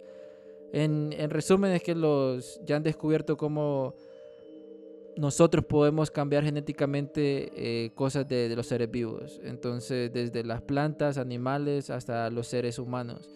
Y había una noticia de un que hace tiempo, bueno, no hace tiempo, hace unos años fue que fue de un eh, científico chino o japonés, no me acuerdo, que él como que genéticamente cambió a unos gemelos de una mujer para que no tuvieran sida y que después este lo procesaron porque decían de que no pueden hacer experimentos con los con los bebés y al nacer los bebés los bebés efectivamente tenían esa inmunidad a esa enfermedad era un, científico chino, era un científico chino. Sí. Sí, en China que hasta han podido clonar y eh, un montón de experimentos, ¿verdad? Que han hecho eh, relacionados a eso, a la modificación del ADN, específicamente cuando todavía están gestándose, ya no, no han crecido, como vos mencionabas, cuando todavía están en las etapas del embarazo, por ejemplo, ahí perfectamente se podría modificar. Pero en, en Gattaca y más que todo en CRISPR sería cuando estás en un óvulo todavía, cuando no, no, no estás en el, en el proceso de, de, crecer como un bebé. Y pues bueno, ese en lo personal, para mí, yo sí lo miro bastante probable. Yo sí diría que nosotros ya estamos, ahorita, que la persona que va a vivir más de 200 años ya está viva. Creo que ya estamos en esa etapa como de Gattaca, que ya están metiendo genéticamente todo para rejuvenecer, para lo de los años, sí, para lo de los ojos, de los pelos. La cuestión, la cuestión sería más entonces en cuánto logran perfeccionar eso para, por ejemplo, eh, que ya sea viable comercialmente y cuándo, por ejemplo, ya podríamos alargar el, el, tiempo de vida de las personas. Fíjate que, no sé, yo siento que hay como, um, no sé, ¿verdad? Como que si las personas viven más, o sea, van, van a tener más consumo y así van a tener más ingresos la gente, pero si reducen el, eh, el, tiempo de vida, este, vamos a tener menos población y no va a estar tan saturada, pero no va a tener tanto income. Yo pensando así como, como que si fuese de la élite, ¿verdad? Eh, pero siento yo de que vamos a llegar a ese punto donde una persona tenga 150 años y se mire como, no sé, como de 70. Mira a esas actrices que tienen como 50, 40 años, no, 50, 60 años y parecen de, de 30 años, eh, sorprendente. Y todo eso es con, con eh, dicen como células madre, con eh, algunas células que se, que se ponen, o no sé qué, o, o, o cirugía, ¿verdad? Pero ya estamos en ese punto que al ser humano y los científicos están viendo eso de cambiar genéticamente las cosas. Por ejemplo, en los atletas ya están viendo cómo hacer esos mixes de genes de atletas para tener un mejor atleta y un mejor este, desempeño a la hora de, hacer el deporte. Eh, es muy curioso, pero todo esto como eh, tener genéticamente, hacer esa modificación, solo me acuerda lo que quería Hitler como el perfecto, el perfecto ser humano, del perfecto ario, que en la búsqueda de eso. Sí, esta es la tecnología de sueño de Hitler. Por eso es como un montón de eugenistas, como, eh, bueno, cuando estamos hablando de Aldous Huxley, el hermano, si no se me escapa ahorita, Julian, que él fue el, el, primer director de UNESCO, él era un eugenista. Él apoyaba básicamente el darwinismo, entonces con este montón de, de ideas, él sí creía en la evolución, eh, por decirlo así, pues que ciertas razas eran mejores que otras y que por ende nuestro propósito, nuestro fin era mejorar, buscar cómo nosotros podíamos mejorar eh, la raza y específicamente genéticamente. Un montón de personas así que, que han llegado a ser de la élite tienen estas ideas, entonces por ende una película como Gattaca es bien probable que llegue a pasar. Y como mencionamos, que ya está empezando a pasar. Y no se tiene de nuevo esta discusión que es bien importante para, porque de nuevo podríamos crear una sociedad en donde los que son modificados genéticamente tienen todo y ahí están los otros que llegan a ser como esclavos, por decirlo así, y no podrían cambiar ese, ese destino. Y pues bueno, ya, ya como para ir terminando con este montón de ideas utópicas de cómo nos puede, puede ser el futuro, pero me dio una idea que siempre me ha llamado la atención de cómo podría ser que la élite, ya siempre yéndonos un poco conspiranoico, podría utilizar la tecnología y para, por decirlo así, gobernarnos, gobernarnos. Eso, por ejemplo, lo podemos ver nosotros ahorita. Todo el mundo es bien adicto a las redes sociales, a su teléfono. Un montón de personas no lo pueden dejar. Y pues en ese caso yo sí miro un montón de películas, como por ejemplo Tron y específicamente Ready Player One, en donde este, eh, la, la élite básicamente utiliza esta tecnología para que la gente esté en un estado de control, no busque revolución, que sea utilizada la tecnología como para eh, que las personas estén tan tranquilas, que la tecnología le brinde todo y que creen un mundo virtual en donde es mejor el mundo virtual que el mundo real que ellos viven y que debido a que en el mundo virtual ellos pueden saciar todas sus necesidades entonces ya la gente empieza como a perder ese interés por mejorar el mundo físico. Y por eso yo sí miro que sí puede haber un interés en la élite para promocionar ese tipo de tecnologías, ese tipo de ideas, hacer por ejemplo que la, la vida gamer, por decirlo de una manera, sea impulsada. No sé vos qué opinás de ese tipo de, de ideas. Fíjate, que es bien interesante porque yo al ver, eh, bueno, Tron, bueno, pero más Ready Player Number One, que en esa película uno mira a las personas que están como en unos junkers, unos lugares súper extraños, ¿verdad? Y en una casita súper chiquita.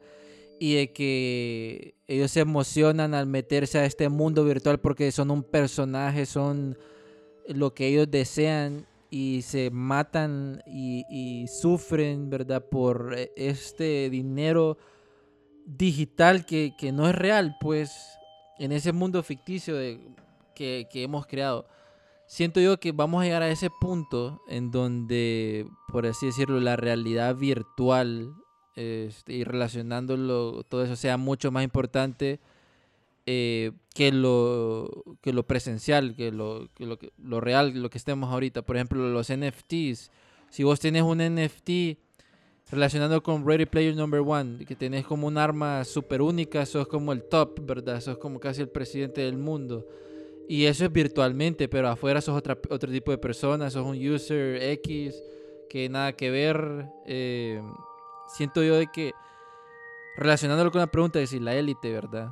Quiere que seamos así y nos tengan como metidos en esta matrix que hemos creado, como este mundo ficticio para que eh, no haya revoluciones y todo y sean puro consumismo.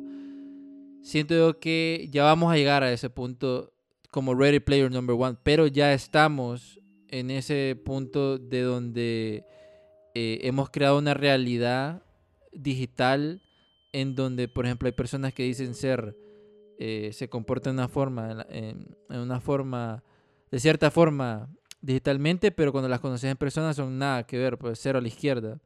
Entonces, las redes sociales, como lo decía, somos, estamos adictos a ellas, estamos como bien dependientes. Pero esto lo que ha creado ha sido una realidad ah, como un mundo bien falso, ¿verdad? Te vende muchas cosas, perfección, un montón de cosas. Y eso conectándolo con todo lo que hemos hablado, como la predicción predictiva, ¿verdad? Como, como una programación, pero una programación de lo que en realidad el mundo debe ser. Y, y Tron y Ready Number Player Number One sería genial, o sea, te imaginas este, tener un personaje, todo eso, pero siento que hay un lado muy negativo, ¿verdad? Porque es como una desconexión total con, con, el mundo. Hay una película, no me acuerdo, de Bruce Willis, de que la gente no salía y que utilizaba como un robot y que la gente estaba acostada este, y, que así, y que se relacionaba con las personas afuera, pero eran como drones o, robots controlados por la mente y la gente estaba como ya muriéndose y sin bañarse en el cuarto y Bruce Willis era el único que salía. No me acuerdo cómo se llama esa película, pero ya casi estamos a ese punto. ¿No, no, no, crees, ¿no crees eso, Darío? Que ya casi estamos en ese punto. Imagínate ahorita, por ejemplo, yo estaba viendo una nueva plataforma, se llama Engine, que va a utilizar los NFTs, eh, básicamente los NFTs, y creó una plataforma, un tipo de blockchain, en donde van a combinar una plataforma donde vos podés intercambiar eh, artículos eh, digitales, así como mencionabas, armas y todo eso. Vas a poder darles un, un seguimiento, vas a poder comprar cosas virtualmente yo sí miro que ese tipo de cosas para NFT, por ejemplo, ahorita que se está haciendo viral, gracias a pinturas que están vendiendo así, no creo que ese sea el uso que le van a dar los NFTs. Cosas como, por ejemplo, en, los juegos, videojuegos, esta plataforma Engine sí es bastante interesante y ahí sí creo yo que ya se está pues empezando a, crear las bases para lo que va a ser este mundo eh, que va a ser increíblemente tokenizado, todo va a tener un valor, todo va a ser un token y va a ser también bastante virtual. En donde sí, al final la gente, como miramos ahorita, los grandes torneos que se hacen por un videojuego, al final va a ser más común, pienso yo. Y ya cuando le metemos dinero a los videojuegos, imagínense ahorita que no hay dinero, va a ser todavía un boom más grande y va a ser mucho más adictivo. Y sí, imagínate, imagínate, o sea, que llega a tal nivel de que hagan como un tipo eh, Hunger Games virtual, en donde vos sos un personaje ahí, tienes que pelear a muerte y como en Raid Number Player One que tenés como una armadura que sentís todos los golpes. Este y no sé, te había leído un artículo sobre eso que querían hacer sobre que eh, que vos podías morir en la vida real si morías en el videojuego. Había leído algo en Facebook, no sé si sea fake news, nunca me metí, pero en un futuro puede llegar a eso, o sea, a, a tal nivel tipo Hunger Games, de que estás peleando por tu vida, por los tokens en el nivel digital y que si te pegan un espadazo lo sintas y en verdad eh, te irás o sintas el dolor en, en la vida real, pues. Sí, porque básicamente eso haría que los videojuegos, un mundo virtual, se vuelvan más competitivos, se vuelvan más como un deporte. Entonces, en lo personal, sí creo que perfectamente ahí es donde se dirige esa industria y va a ser bien interesante cómo evoluciona eso en el futuro. Yo creo que sí, al final los videojuegos va a ser todavía una industria mucho más grande y con mucho más poder e influencia en la vida de las personas. A ver cómo evoluciona, ¿verdad? Ese tipo de, de tecnología. Pero bueno, ya no sé al final qué montón de películas hemos discutido. A ver, tiramos un montón de ideas que al final yo creo que la realidad, como es muy difícil de predecir, va a ser un, una combinación de todas esas películas. No sé vos qué opinás, si tenés alguna en lo personal que te llamó mala atención. Sí, fíjate que creo que como para hacer como un, un wrap up o como un, un, cierre de todo lo que hemos hablado, este, a mí la película que más me, me gustó, o sea, en el sentido de que puede ser un futuro súper, súper loco, ¿verdad? Eh, puede ser una combinación con lo que es eh, Minority Report y, y Blade Runner, ¿verdad? Pero Blade Runner en el sentido no de que en el mundo está como todo destrozado, sino la tecnología, más en la tecnología de Blade Runner, como esos carros futurísticos y todas esas cosas así. Pero siento que todo todo lo que hemos hablado en un punto este, el ser humano va a llegar a ese punto, como por ejemplo un universo utópico, ¿verdad? O que este, un universo, bueno, un universo, un mundo donde esté reinado por tecnologías o máquinas, este, cyborgs y un montón de cosas más. Pero es algo de que no vamos, por ejemplo, nosotros tal vez no, miremos ese futuro, tal vez nuestros nietos lo puedan ver.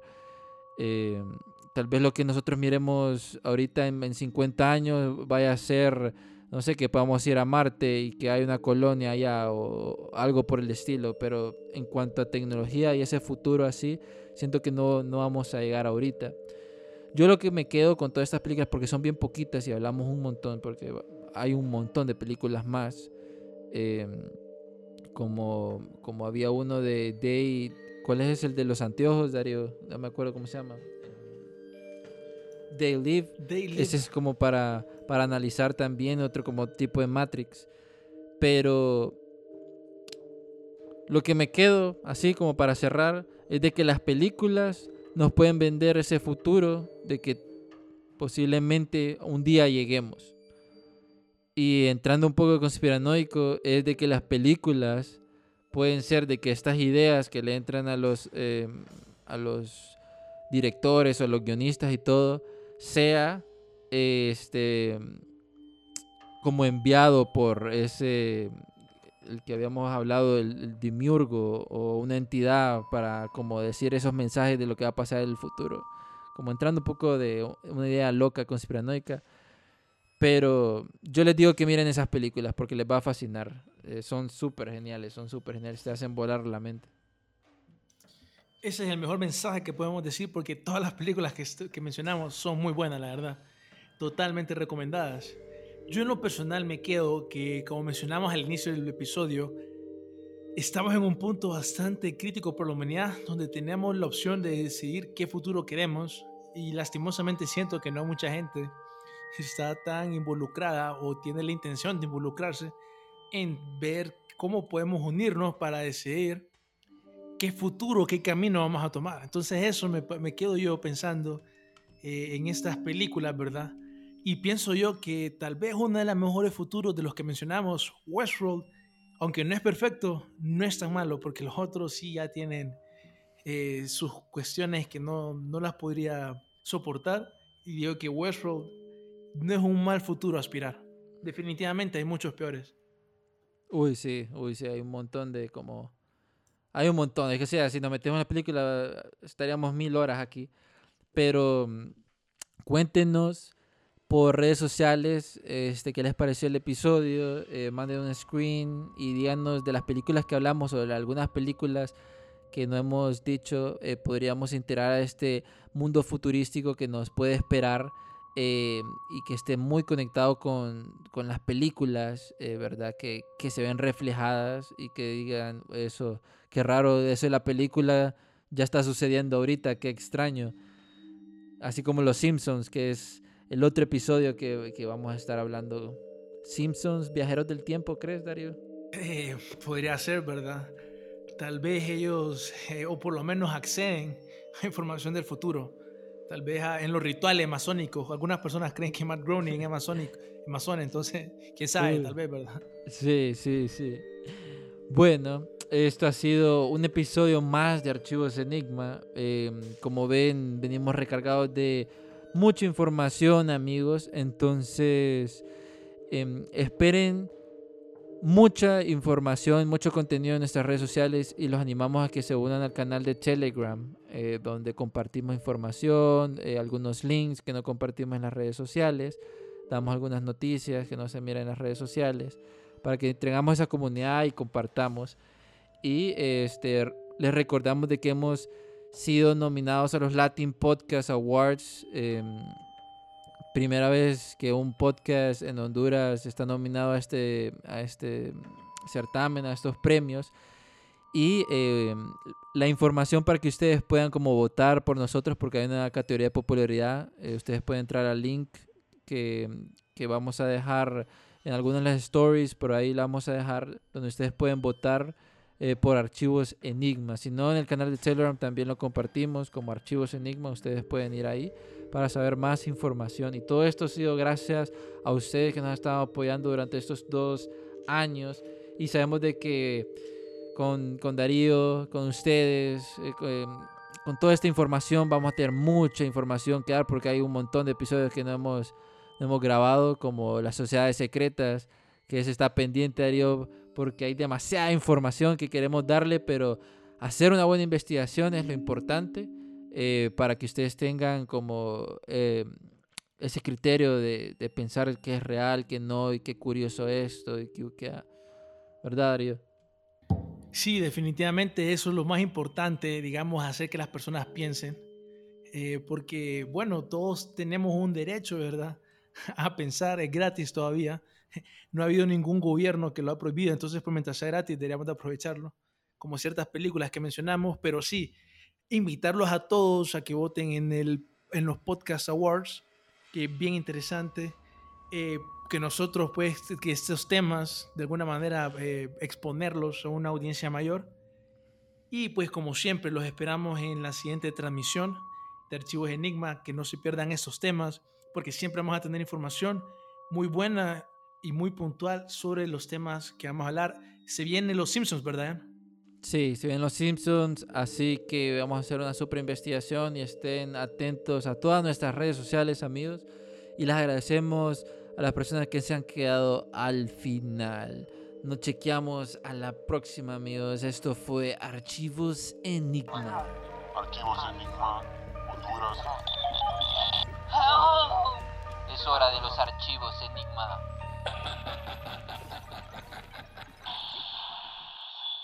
¿Por qué hacer esto? Cuando puedes hacer esto. ¿Por qué hacer esto? Cuando puedes hacer esto. Disfruta la emoción con Coca-Cola y Six Flags. Utiliza el código COKE en sixflags.com y ahorra hasta un 50% en el costo de admisión. ¿Por qué hacer esto? Cuando puedes hacer esto. ¿Por qué hacer esto?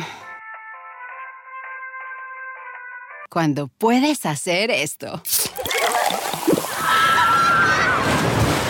Disfruta la emoción con Coca-Cola y Six Flags. Utiliza el código COKE en sixflags.com y ahorra hasta un 50% en el costo de admisión.